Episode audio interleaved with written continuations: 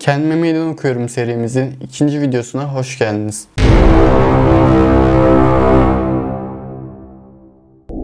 Bu sefer kendime 30 günlük değil de 14 günlük bir hedef koydum. Çünkü bu hedef benim için zorlayıcı bir hedef. Eminim ki sizler için de zorlayıcı bir hedeftir. O yüzden 14 gün sürenin yeterli bir süre olduğunu düşünüyorum. Normalde kendime meydan okuyorum serilerini aydan aya çekmeyi düşünüyordum. Ama bu 14 günlük bir hedef olduğu için hiç düzeni bozmak istemedim.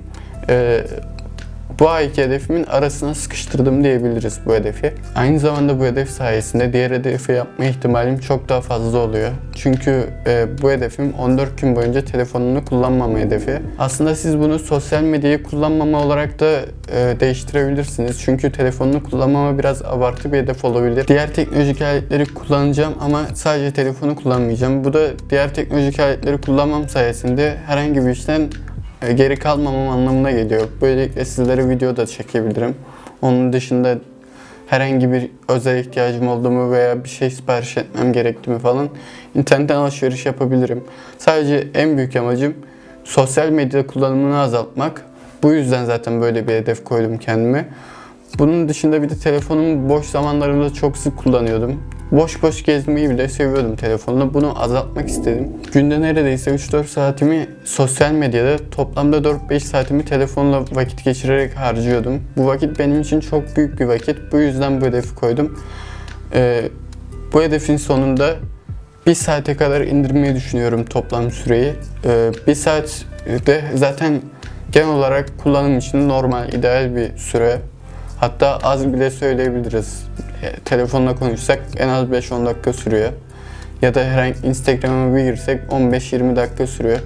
Bu yüzden genele baktığımızda bir saatlik süre gayet yeterli bir süre.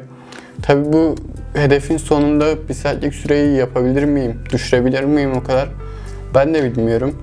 Ama elimden geldiğince düşürmeye çalışacağım. Böylelikle 4 saat, 3 saat neredeyse boş vaktim kalacak. Bu boş vakitlerimde de daha verimli zamanlar geçirebileceğim. 14. günün sonunda sizlerle deneyimlerimi paylaşırken e, ne kadar iyi geldiğini ya da kötü geldiğini, tavsiyelerimi paylaşacağım sizlerle. Tabii ki sizin bu hedefi sadece sosyal medya kullanımı için gerçekleştirdiğinizi düşünerek tavsiyeler vereceğim. Örneğin bir hafta bana diyelim sosyal medya yeter, e, iki hafta abart, abartı oldu dersem size bir haftalık tavsiye vereceğim ya da sosyal medya olmadı mı iki hafta idare ettim rahatça bir ayda edebilirim deyip size bir aylık tavsiye vereceğim. Bir ay işte kullanmayın etkilerini göreceksiniz vesaire diye. Hiç etkisini görmesem zaten ona göre bir video yaparım.